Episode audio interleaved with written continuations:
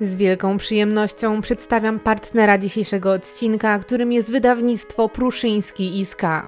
Wiem, że wśród moich słuchaczy jest sporo fanów dobrego kryminału i właśnie dla Was mam coś rewelacyjnego do polecenia.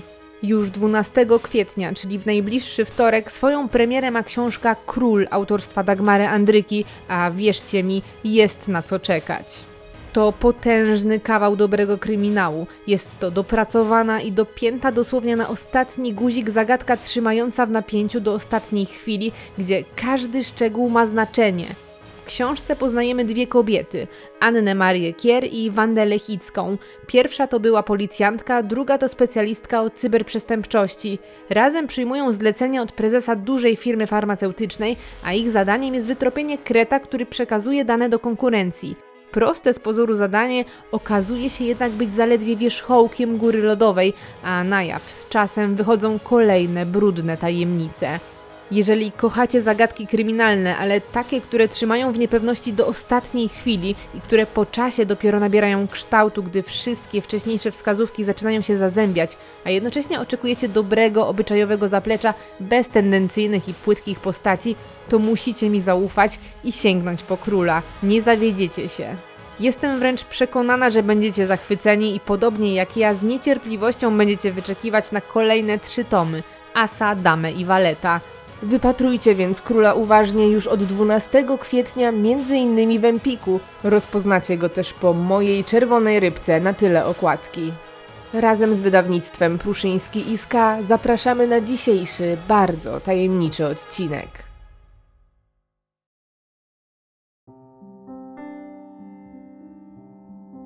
Wyprawa w góry kojarzy nam się zwykle z przyjemną formą spędzania czasu. Dla wielu osób niewiele rzeczy może być równie odprężających jak odcięcie się od cywilizacji i wysiłek fizyczny na łonie przyrody. Podążając utartymi szlakami górskimi, mijając po drodze wielu innych turystów i mając na przykład na czele przewodnika, czujemy się bezpiecznie i mimo pozornej izolacji nie jesteśmy jednak sami, a w zasięgu mamy pomoc innych turystów czy ratowników.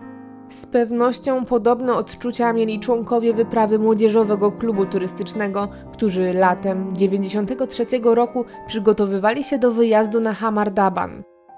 Wyjazd miał być piękną, wakacyjną przygodą, ale nikt z uczestników nie spodziewał się, że ta niepozorna wycieczka zakończy się ogromną tragedią i jednocześnie stanie się jedną z najbardziej tajemniczych i mrocznych górskich zagadek.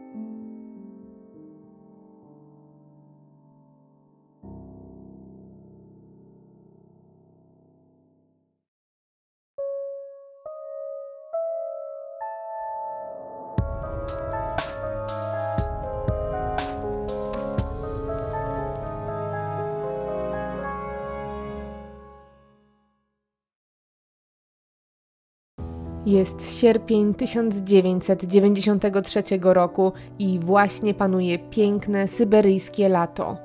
Niebo jest bezchmurne, a temperatura wynosi między 20 a 25 stopni Celsjusza. W ten piękny dzień na stację kolejową w Irkucku podjeżdża pociąg, którym po kilkudniowej podróży przybywa siódemka kazachskich Rosjan. Przyjechali tu z oddalonego o aż 2700 km Pietropawłowska i wszyscy są tu w jednym celu, by wspólnie odbyć kilkunastodniową pieszą wycieczkę przez pasmo górskie Hamardaban. Tych młodych ludzi łączy wspólna pasja. Już od jakiegoś czasu są członkami klubu turystycznego Azymut przy Pietropawłowskiej Szkole Pedagogicznej. Teraz przybyli na Syberię w ramach tak zwanego programu wędrówek, wywodzącego się jeszcze z czasów Związku Radzieckiego, a program ten ma na celu zapoznać młodzież z różnymi zakątkami krajów związkowych. Szefową grupy i jednocześnie przewodniczką klubu jest Ludmiła Korowina, doświadczona przewodniczka, magister turystyki, odznaczona tytułem mistrza sportu ZSRR. Przez wielu rówieśników nazywana jest najlepszą w swojej dziedzinie. Ludmiła to typ pedagoga, który wyznaje zasadę nieco szorstkiej miłości. Bywa surowa i wymagająca, ale też zawsze poświęca dla swoich podopiecznych 100% swojej uwagi i energii i traktuje ich tak naprawdę jak własne dzieci.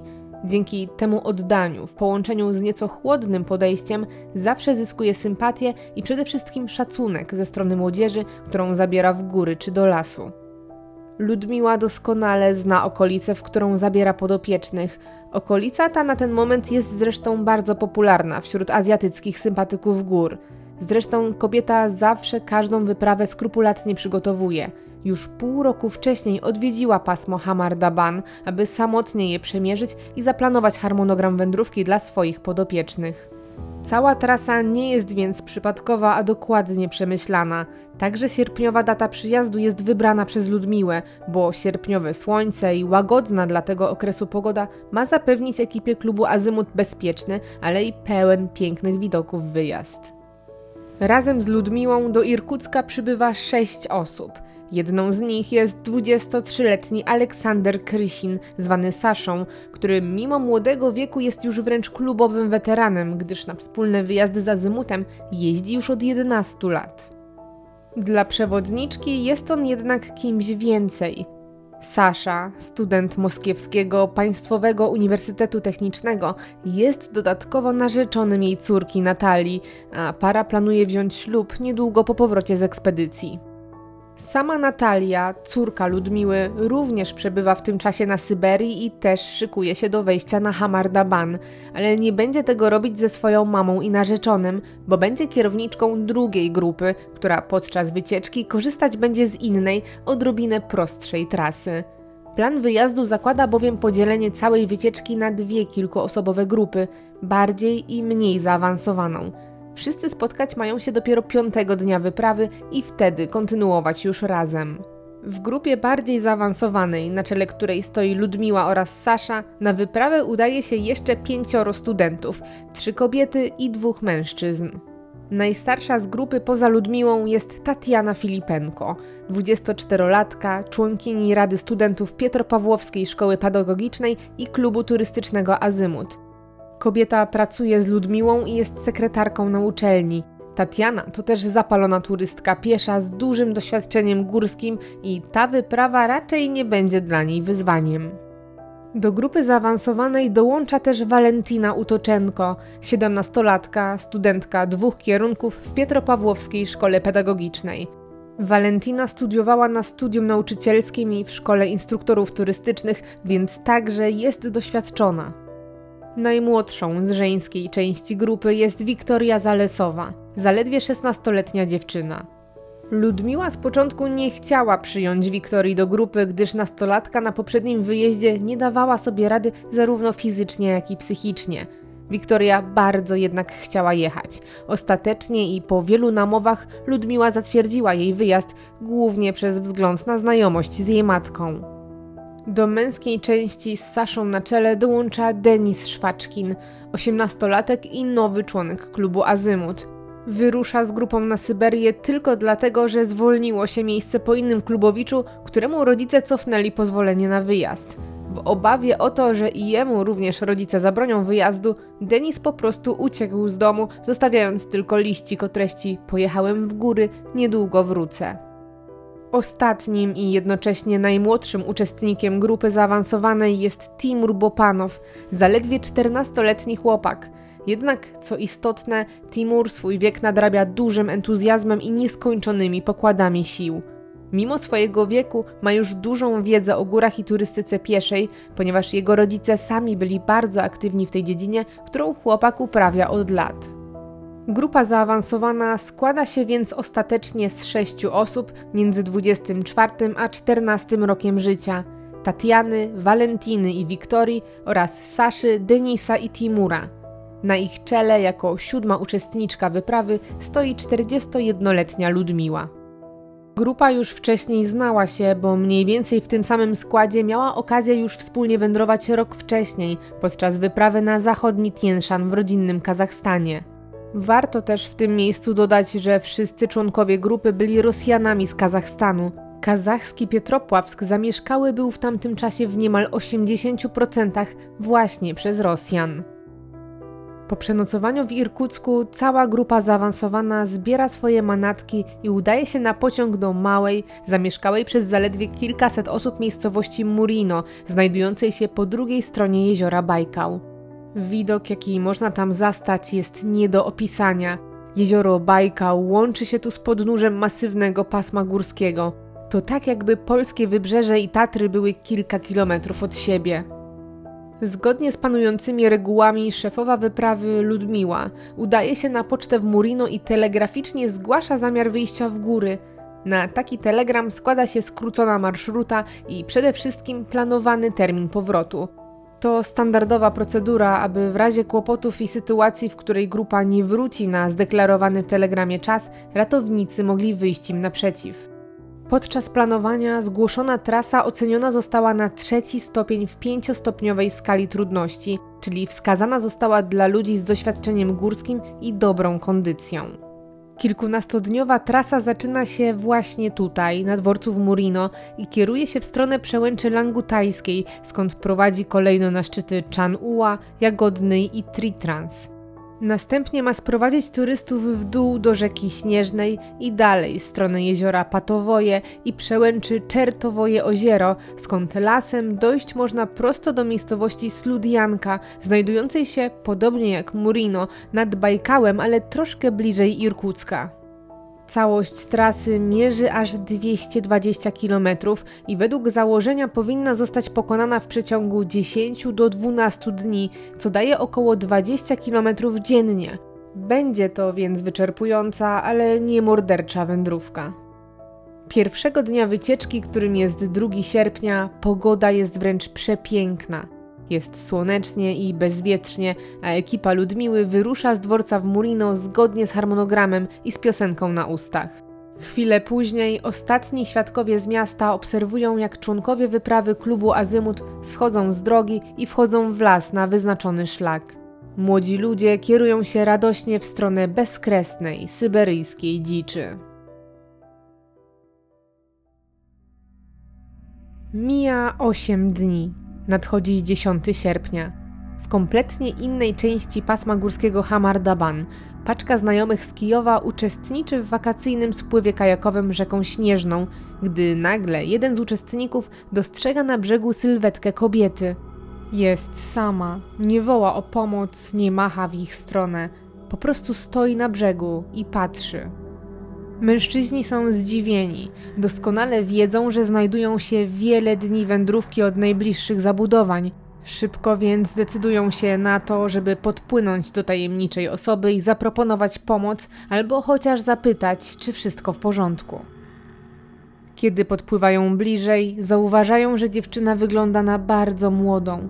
Do tego jest brudna, a na jej ubraniach widać zaschniętą krew. Ma ze sobą plecak z namiotem i śpiworem oraz resztki żywności, które najwidoczniej starała się racjonować. Gdy mężczyźni pytają, co się stało, nie jest w stanie nic im odpowiedzieć, jedynie wybucha płaczem. Uczestnicy spływu kajakowego postanawiają pomóc i biorą zagubioną dziewczynę pod swoją opiekę, a kolejne 8 dni poświęcają, aby sprowadzić ją do miasta. Dopiero gdy docierają do zabudowań i bezpieczeństwa, jej stan psychiczny nieco się poprawia, przynajmniej na tyle, by wreszcie się przedstawiła i szczątkowo opowiedziała, co zaszło. Dopiero więc po kontakcie z policją otwiera się nieco i na pytanie zadane przez milicjanta, kim jest, odpowiada Walentina Utoczenko z Pietropawłowska. Siedemnastoletnia Valentina jest w bardzo kiepskim stanie psychicznym i fizycznym, w związku z czym udziela jedynie lakonicznych informacji o tym, co zaszło. Nawet jednak te częściowe tłumaczenia są tak szokujące, że lokalne służby ratownicze natychmiast wzywają na pomoc helikopter, aby ten podjął akcję ratunkową. Niestety, pogoda, która w ostatnim czasie mocno się popsuła, niweczy te plany i ostatecznie jakiekolwiek działania lotnicze zostają zawieszone na aż trzy kolejne dni. Niezależnie jednak od helikoptera, w góry Hamardaban rusza grupa ratownicza złożona z ochotników i ratowników górskich z dwóch okolicznych miast, Czyty i Gusino-Oziorska. Mają oni jednak wielki problem ze znalezieniem miejsca tragedii wskazanym im przez Walentinę – Dzieje się tak z dwóch powodów. Okazuje się, że zaznaczony w marszrucie szczyt Tritrans w rzeczywistości nie istnieje na żadnej innej mapie. Nazwa ta została najprawdopodobniej wymyślona przez samą Ludmiłę i nadana bezimiennemu szczytowi znajdującemu się na trasie wycieczki. Także zeznania Walentiny, które są pełne luk i dziur, utrudniają odnalezienie jej towarzyszy. Ratownicy podkreślają też, że z pewnością wyruszyliby na ratunek już wiele dni wcześniej, jednak telegram opisujący wyjście w góry i planowaną datę powrotu nigdy nie dotarł do ich bazy. Także druga, mniej zaawansowana grupa, której kierowniczką była córka Ludmiły, Natalia, wróciła do miasta już po odnalezieniu Walentiny – Czekali w umówionym miejscu spotkania, ale biorąc pod uwagę zmieniające się warunki pogodowe, uznali, że grupę zaawansowaną coś zatrzymało i całą trasę zrobią jednak osobno. Poszukiwania od początku były więc znacząco opóźnione i utrudnione. Jak wspomniał później Władimir Zinow, ratownik biorący udział w akcji. Znaliśmy tylko punkt wyjścia i znaleźliśmy miejsce na nocleg. Z jednej strony taki płaskowy sztundry z dużymi zakolami utrudniał poszukiwania. Do tego ciągle padało, były mgły i niskie chmury. Wiedzieliśmy na pewno, że oni byli pokryci folią celofanową i dlatego szukaliśmy tego miejsca z celofanem, ale nie mogliśmy go znaleźć. Akcja poszukiwawcza, której celem jest odnalezienie aż sześciu osób, przez wiele kolejnych dni nie przynosi rezultatu. Tylko łód szczęścia pozwala na ostateczne odnalezienie grupy Ludmiły. 18 sierpnia do bazy ratowników górskich zgłaszają się turyści z Omska, którzy raportują zaginięcie uczestników swojej grupy. Dzień wcześniej dwie osoby z grupy omskiej, które wyruszyły na rekonesans, nie wróciły we wskazanym czasie. Pozostali członkowie grupy czekali na nich wiele godzin, ale ci nie pojawili się w umówionym miejscu. Zdecydowali się więc o zejściu w stronę najbliższych zabudowań, pozostawiając za sobą jedzenie, namiot i notatkę opisującą swoje zamiary. Poszukiwania zaginionych z grupy omskiej Iwana Wasniewa i Olgi Indujkowej trwają 7 dni, aż do 24 sierpnia, kiedy to oboje zostają odnalezieni cali i zdrowi nad brzegiem rzeki Śnieżnej. Udało się to też dlatego, że aby łatwiej było ich dostrzec, rozciągnęli dużą błękitną płachtę, którą bez problemu dojrzała z góry załoga helikoptera ratowniczego. Kiedy 24 sierpnia Olga i Iwan znajdują się już w drodze powrotnej do bazy ratownictwa górskiego, pilot śmigłowca lecący nad grzbietami pasma zauważa coś, co zapamięta do końca życia. Na odsłoniętym, łysym zboczu widzi sześć ciał przykrytych celofanem. Z racji tego, że podjęci przez niego zaginieni Iwan i Olga są w dobrej kondycji, pilot decyduje się na lądowanie i rozpoczęcie oględzin miejsca zdarzenia. Ratownicy niemal natychmiast odnotowują, że jest to zaginiona i poszukiwana od kilku dni grupa Ludmiły. To, co rzuca im się w oczy od razu, to fakt, że wbrew jakiejkolwiek logice i doświadczeniu, obóz zaawansowanej grupy rozbity jest na gołym płaskowyżu 300 metrów od lasu, który mógłby przecież chronić turystów przed występującym w tym rejonie silnym wiatrem. Ciała uczestników wycieczki znaleźć można na przestrzeni kilkudziesięciu metrów. Są rozrzucone i w stanie zaawansowanego rozkładu. Ich położenie i stan w pełni odpowiadają zeznaniom Walentiny. Wśród ofiar jest Sasza, który leży na plecach, a tuż obok niego zgięta w pół Ludmiła. Najmłodsi, Wiktoria i Timur, leżą kilka metrów dalej, a Tatiana i Denis kilkadziesiąt metrów dalej twarzami do ziemi, jak gdyby padli w czasie biegu. Śledczy notują też inny istotny fakt. Ubiór większości turystów jest niekompletny, Część z nich jest na boso, prawie nikt nie ma na sobie kurtki. Wiele elementów garderoby leży rzucona luzem, a wszystkie śpiwory i namioty są spakowane, tak jakby nikt z nich nie próbował nawet się ogrzać, a wręcz przeciwnie, jakby właśnie byli w trasie i zaczęli zdzierać z siebie ubrania. W czasie, gdy na Hamardaban trwa akcja ratunkowa i oględziny, w oparciu o zeznania Walentiny, milicjanci z Irkucka tworzą kompletną linię czasu opisującą prawdopodobny przebieg wydarzeń, począwszy od wyjścia ze stacji kolejowej Murino, aż do momentu odnalezienia nastolatki przez ukraińskich turystów. Zdaniem Walentiny grupa wyszła z Murino w świetnych nastrojach i pierwsze dwa dni wycieczki były bardzo owocne, ponieważ dzięki dużej determinacji zespołu udało się wyprzedzić harmonogram i dotrzeć dalej niż oryginalnie planowano. Dobra passa szybko się jednak skończyła, gdyż wbrew prognozom pogody po południu trzeciego dnia wyprawy zaskoczyło ich bardzo silne oberwanie chmury. Z początku padał sam deszcz, ale potem przerodził się w opady śniegu z deszczem, a temperatura spaść mogła nawet w okolice 3-4 stopni. Nagła zmiana pogody wywołana została mongolskim cyklonem, który nawiedził okolice i który w żaden sposób nie został przewidziany ani uwzględniony przez prognozy pogody. Mimo iż członkowie klubu przygotowani byli na opady deszczu, to nikt nie przewidział, że w sierpniu będą one tak intensywne i połączone z niemal huraganowym wiatrem i mocnym spadkiem temperatury. Około godziny 17 decyzją Ludmiły ekipa, mimo silnych opadów i mocnego wiatru, rozbiła obozowisko na środku bezleśnej, otwartej przestrzeni, mimo że 300 metrów dalej rozpoczynała się linia gęstego lasu, który dałby im lepsze schronienie. Podejrzewa się, choć to przypuszczenia, że nie był to jednak błąd, a rozbicie obozowiska w trudnym terenie miało być jednym ze sposobów stosowanych przez kierowniczkę wyprawy, mającym na celu sztuczne zwiększenie poziomu trudności wyjazdu. Jeżeli faktycznie tak było, to Ludmiła mocno się przeliczyła. Przez kolejne godziny grupa bezskutecznie podejmowała kolejne próby rozpalenia ogniska, aby zagrzać się i ugotować ciepły posiłek – Niestety nie udało im się to i ostatecznie poszli spać w wilgoci, zimnie i bez ciepłego posiłku. Cała noc była niespokojna. Temperatura spadła jeszcze bardziej, a opady deszczu ze śniegiem zmieniły się w opady puchu śnieżnego. Członkowie zespołu musieli wielokrotnie budzić się w nocy, by poprawiać mocowania namiotów i zrzucać z nich śnieg. O czwartej rano jeden z namiotów został rozerwany przez wiatr, ale szybko udało się go naprawić. Szczęście to jednak nie trwało długo, bo dwie godziny później naruszony już namiot został kompletnie zniszczony. Osoby znajdujące się w środku schowały się głęboko w śpiworach, licząc, że zamieć szybko minie. Niestety tak się nie działo, a śpiwory, które miały chronić ich przed zimnem, szybko zaczęły nasiąkać wodą. W kolejnych godzinach opady i silny wiatr ustały, a cała polana była pokryta śniegiem – w powietrzu wisiała gęsta mgła, przez co nie było widać żadnych punktów orientacyjnych. Około 10 rano udało się w końcu rozpalić ognisko. Członkowie grupy mogli teraz podsuszyć ubrania, ogrzać się i ugotować śniadanie, by zjeść coś ciepłego.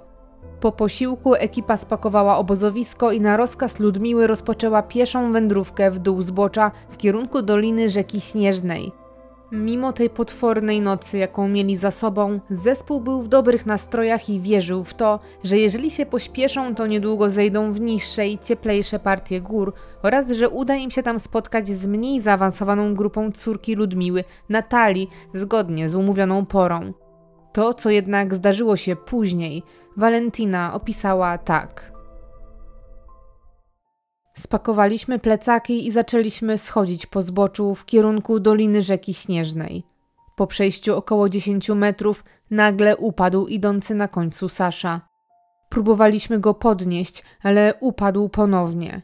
Ludmiła nakazała reszcie kontynuować zejście, a sama została obok niego. Jednak prawie natychmiast zatrzymała grupę i poprosiła, aby ktoś do niej podszedł. Tatiana wyjęła namiot, a pozostali ukryli się pod nim – Podeszłam do Ludmiły. Oczy Saszy były ogromne, bez świadomości. Z jego oczu i uszu sączyła się krew, a z ust piana. Ludmiła sprawdziła puls i stwierdziła, że jego serce nie bije. Poprosiła o sprowadzenie Wiktorii na dół. Zajęłam się tym, ale ona nagle mnie ugryzła. Zaciągnęłam ją do pozostałych. Tatiana zaczęła uderzać głową o kamienie – Denis schował się za kamieniami i zamknął w śpiworze. Doczołgałam się do Ludmiły, ale ta już nie oddychała. Próbowałam podnieść Timura. Kiedy zdałam sobie sprawę, że nikt się nie porusza, zaczęłam schodzić w dół do linii drzew. Ubrałam się i położyłam w śpiworze, okryłam namiotem. Rano wróciłam na górę. Zobaczyłam Tatianę na kamieniach, a obok niej Denisa, Timura i Wikę. Wyżej Saszę i Ludmiłę. Wszyscy byli martwi. Według zeznań nastolatki, w trakcie schodzenia ze zbocza członkowie grupy, jeden po drugim, zaczęli zachowywać się jakby popadli w obłęd. Tatiana uderzała głową w kamień, robiąc to z całej siły i nic nie potrafiło jej powstrzymać. Najmłodsi uczestnicy krzyczeli i uciekali każdy w swoją stronę. Niektórzy chwytali się za gardło i harczeli, ściągali z siebie ubrania. Widok był okropny i niewytłumaczalny. Valentina w szoku i przerażeniu uciekła ze zbocza, gdzie schowała się i przeczekała wiele godzin. Musiała jednak za jakiś czas wrócić na miejsce, bo nie posiadała ze sobą żadnych zasobów, które pozwoliłyby jej bezpiecznie szukać pomocy. Na miejscu tragedii dziewczynie udało się pozyskać mapę, żywność i śpiwór. Przed upuszczeniem zbocza nastolatka pożegnała jeszcze swoich kompanów, a ich ciała przykryła celofanowymi płachtami i samotnie zeszła zboczem w stronę rzeki Anikta, gdzie tego samego wieczora rozbiła obóz i spędziła kolejną noc. Następny dzień, 7 sierpnia, dziewczyna spędziła na przemierzaniu gór, kierując się, przynajmniej w swoim mniemaniu, w stronę cywilizacji. Po całodniowym marszu udało jej się dotrzeć do przekaźnika radiowego usytuowanego ponad 2000 metrów nad poziomem morza, gdzie wykończona rozbiła kolejny obóz i spędziła noc. O poranku kolejnego dnia, 8 sierpnia, pakując namiot i rozglądając się po okolicy, zauważyła znajdujące się w oddali linie wysokiego napięcia idące w dół zbocza. Dziewczyna postanowiła iść za nimi w nadziei, że doprowadzą ją one do jakichś zabudowań. Ku jej wielkiemu rozczarowaniu okazało się jednak, że przewody prowadziły do opuszczonej kolonii lub bazy wojskowej znajdującej się w samym środku dziczy. Dalsza wędrówka doprowadziła ją ostatecznie nad brzeg rzeki Śnieżnej. Valentina zdecydowała się, że będzie podążała w dół rzeki aż do momentu, kiedy trafi na zabudowania. Gdy zapadł zmrok, dziewczyna rozbiła kolejne, czwarte już samotne obozowisko i spędziła noc nad brzegiem rzeki. 9 sierpnia Valentina była już na skraju wytrzymałości. Przez cały poranek udało jej się przejść zaledwie kilka kilometrów. Około południa dziewczyna osiągnęła swój limit i rozbiła obóz nad brzegiem. Położyła się w śpiworze w nadziei, że krótki odpoczynek pozwoli jej za chwilę kontynuować podróż do ocalenia. Szczęśliwym zbiegiem okoliczności niedługo później rzeką spływali kajakarze z Kijowa, którzy przybyli do Buriacji na wakacje i którzy zauważyli prawie pozbawioną już nadziei nastolatkę. Mężczyźni natychmiast rozbili swoje obozowisko, nakarmili Walentinę, a potem zabrali ją w wielodniową podróż w stronę cywilizacji, tym samym ratując jej życie.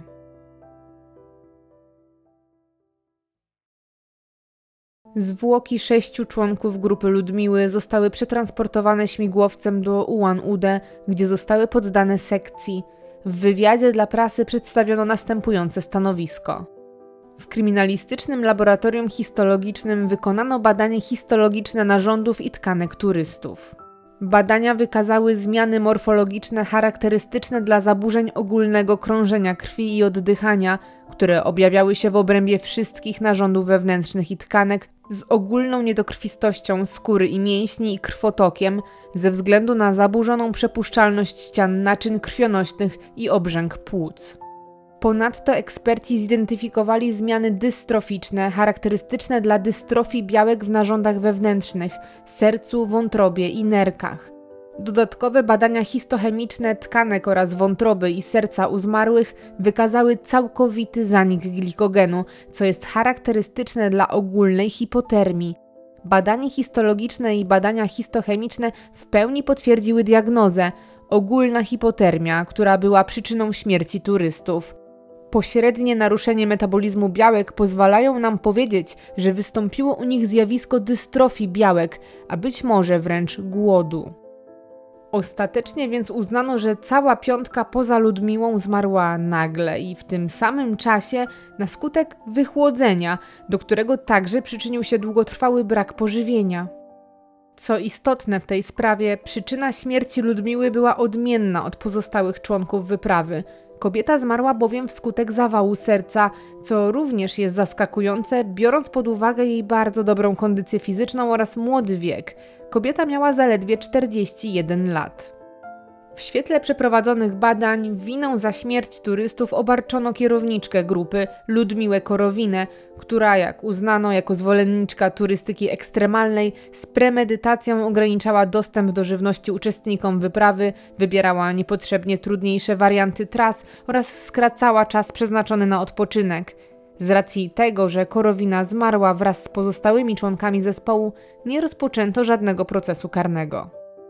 Sprawa została więc uznana za rozwiązaną i zamkniętą, mimo wielu wątpliwości zgłaszanych ze strony licznych ekspertów. Znawcy tematu od samego początku podnosili fakt, że mimo iż faktycznie warunki, jakie zaskoczyły grupę na szczycie Tritrans, mogły doprowadzić do wychłodzenia organizmu i śmierci, to wysoce nieprawdopodobnym wydaje się fakt, że wszystkie te osoby zginęły praktycznie w jednym momencie, bo w przeciągu dwóch minut, a jedyna ocalała osoba była w stanie uciec w bezpieczne miejsce i funkcjonować w warunkach górskich przez kolejne dwa tygodnie.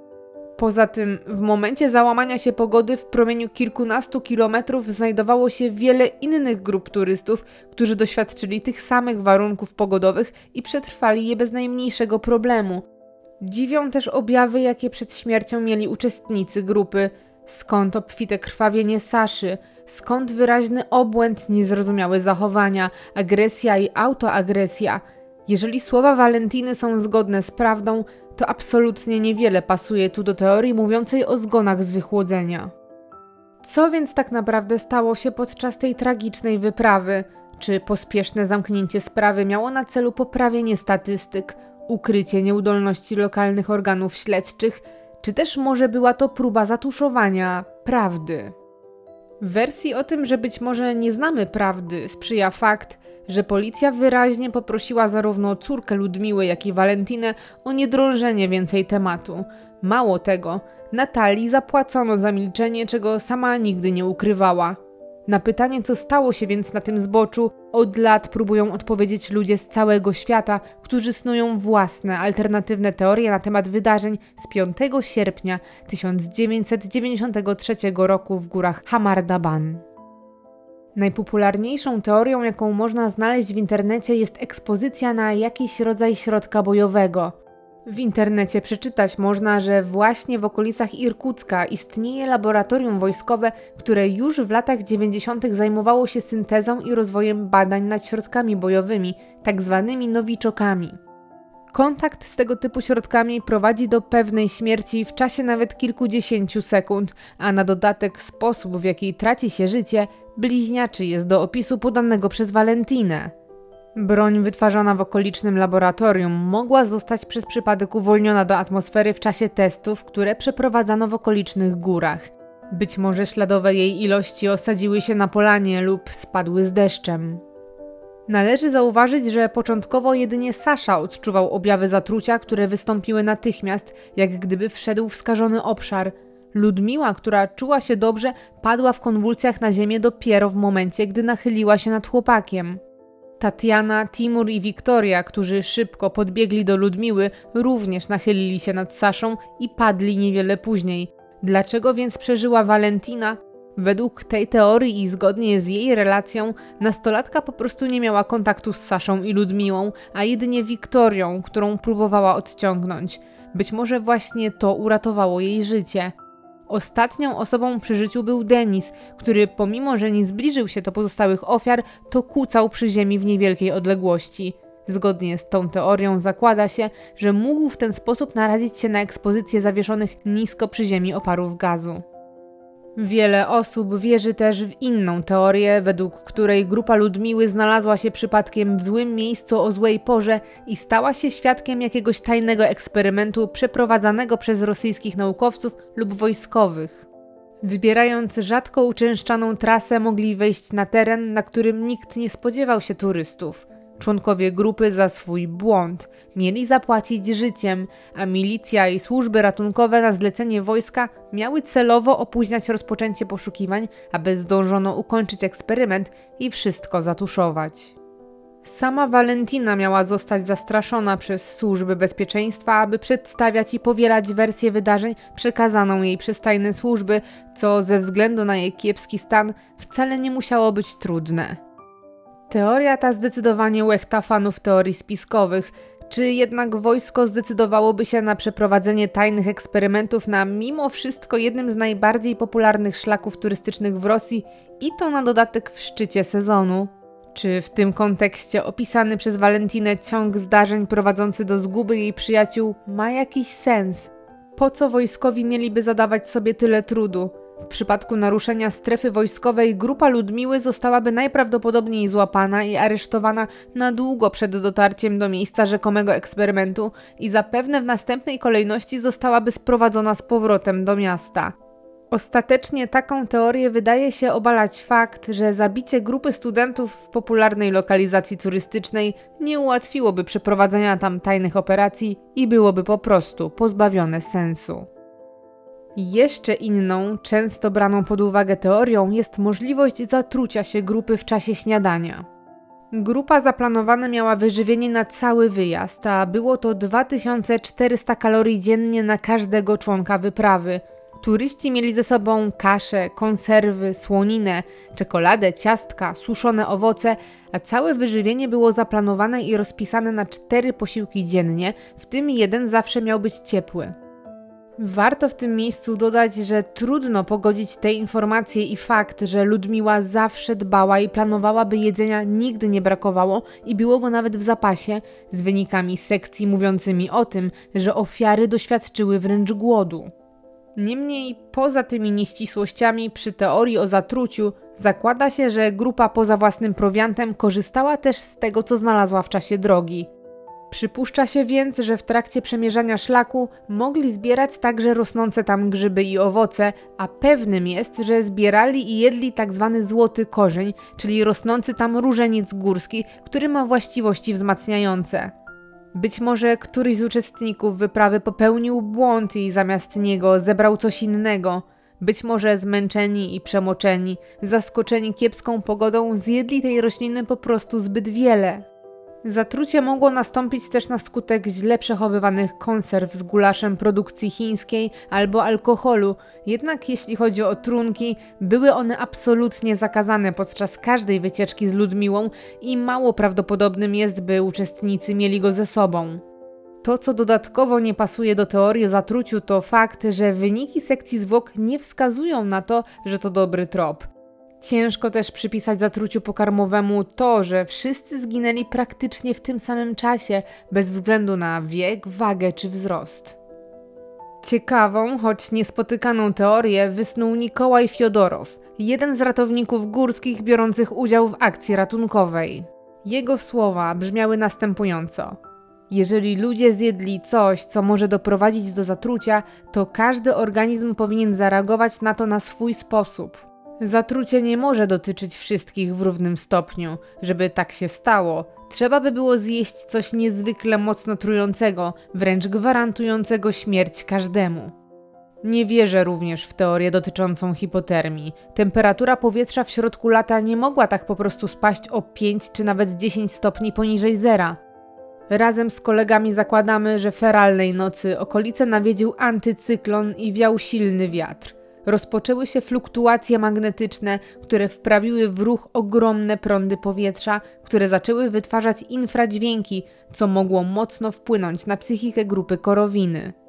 Znajdujące się w okolicy skały pod wpływem silnego wiatru mogą stać się generatorem infradźwięków o ogromnej mocy, co powoduje u człowieka stan paniki, niewytłumaczalnego horroru i gigantyczny ból głowy i uszu. Według dziewczyny, która przeżyła, jej przyjaciele byli niespokojni, ich mowa była niezrozumiała. Te słowa ratownika zrodziły niemałe poruszenie. Czy więc infradźwięki mogły sprawić, że szóstka zdrowych, wysportowanych młodych osób straciła życie? W internecie można przeczytać wiele artykułów na temat występujących naturalnie infradźwięków, jak i teorii o wykorzystywaniu ich przez ludzi w celach wojskowych – jednak w żadnym z tych przypadków nie ma mowy o śmiertelności tego rodzaju zjawiska. Może ono powodować nagły ból i dezorientację, ale na pewno nie zgon. Słuchając o sprawie grupy Ludmiły Korowiny, możemy pomyśleć, że tragedia ta wydarzyła się gdzieś daleko, tysiące kilometrów stąd, w innym świecie. Czy wiedzieliście jednak, że podobny przypadek miał miejsce w naszym rodzimym Zakopanem? Był sierpień 1925 roku, kiedy Kazimierz Kasznica razem z żoną, synem i spotkanym po drodze młodym taternikiem Ryszardem schodzili w dół lodowej przełęczy, uciekając przed kiepską pogodą. Podobnie jak w Hamardaban, grupa została zaskoczona przez bardzo silny wiatr i deszcz. W trakcie schodzenia dwunastoletni syn Kasznicy zaczął uskarżać się na złe samopoczucie. Grupa zatrzymała się więc na krótki odpoczynek, a matka podała wszystkim odrobinę koniaku na pokrzepienie i ogrzanie. Krótko po wznowieniu marszu sam Kasznica, trzymając się za klatkę piersiową, oznajmił, że nie może dalej iść. Niemal w tym samym czasie młody taternik Ryszard również usiadł na ziemi i z trudem łapał oddech. Przeciągu kilku minut dwójka mężczyzn i młody chłopiec osłabli do tego stopnia, że ledwo zdołali doczołgać się do znajdującego się obok dużego głazu, pod którym znaleźli schronienie. Gdy kobieta, która wcześniej szła z przodu, wróciła do nich, okazało się, że jej mąż nie żyje, zaś jej syn i znajomy taternik byli w stanie agonalnym. Oboje odeszli kilka chwil później. Zrozpaczona i bezsilna kobieta spędziła przy zwłokach kolejne dwie doby w oczekiwaniu na to, że zostanie odnaleziona przez turystów, jednak tragiczna pogoda sprawiła, że nikt nie wybierał się w te rejony. Kasznicowa podjęła więc decyzję o zejściu do Jaworzyny, gdzie o zajściu poinformowała TOPR. Po sprowadzeniu zwłok do Zakopanego przeprowadzono sekcję, która okazała się niekonkluzywna – Raport wskazywał jednak, że wszyscy mężczyźni posiadali różnego rodzaju obciążenia i choroby przewlekłe. Dzisiaj jako jedną z głównych teorii stawia się śmierć w wyniku niedotlenienia i wyziębienia organizmu. Jednak teoria ta, podobnie jak w przypadku tragedii na Hamardaban, rodzi to samo kluczowe pytanie – jakim cudem śmierć w górach przyszła po grupę ludzi w tym samym momencie, jednocześnie nie tylko pomijając jedną osobę, ale kompletnie nawet nie wpływając na jej stan zdrowia. Zarówno Valentina, jak i żona kasznicy były w stanie egzystować w górach samotnie przez kolejne dni i same odnaleźć pomoc. W przyszłym roku minie równe 40 lat od tragicznej wyprawy na Hamardaban, a jedyny świadek tamtych wydarzeń skończy wtedy 48 lat. Śledztwo w tej sprawie zamknięte zostało jeszcze w roku 93 i od tamtej pory nie pojawił się żaden nowy trop ani żadna nowa teoria warta zbadania. W 2019 roku, po długich latach milczenia, Valentina udzieliła wywiadu w rosyjskiej telewizji i ponownie opowiedziała o tych tragicznych wydarzeniach, ale jej słowa nie wniosły niczego nowego. Sprawa Ludmiły Korowiny i jej podopiecznych nie cieszy się taką popularnością jak chociażby temat przełęczy Diatłowa. Wygląda więc na to, że niegdyś głośna w całej Rosji i Kazachstanie tragedia za jakiś czas stanie się kolejną zapomnianą legendą, a jej tajemnica być może nigdy nie zostanie rozwiązana. Możemy tylko liczyć na to, że ten nieszczęsny zbieg okoliczności, który doprowadził do przedwczesnego zakończenia życia tak wielu młodych i niewinnych ludzi, już nigdy się nie powtórzy. Jeżeli chcesz wesprzeć moją twórczość, możesz subskrybować mój kanał, zostawić komentarz, ale też obserwować moje media społecznościowe. Zapraszam Cię też serdecznie na patronite.pl ukośnik Olga Herring, gdzie możesz zostać moim patronem. Wszystkie linki znajdziesz w opisie filmu. Serdeczne podziękowania kieruję do moich szczególnych patronów, którymi są Adrian, Dawid, Sławek, Adrianna, Marta, Gosia, Maciek D, Julia, Hańcza, Łukasz, Olga A, Kasia, Maciek M, Alina, Karolina, Ania, Arek i Joker Hamburg. Dziękuję, że jesteście.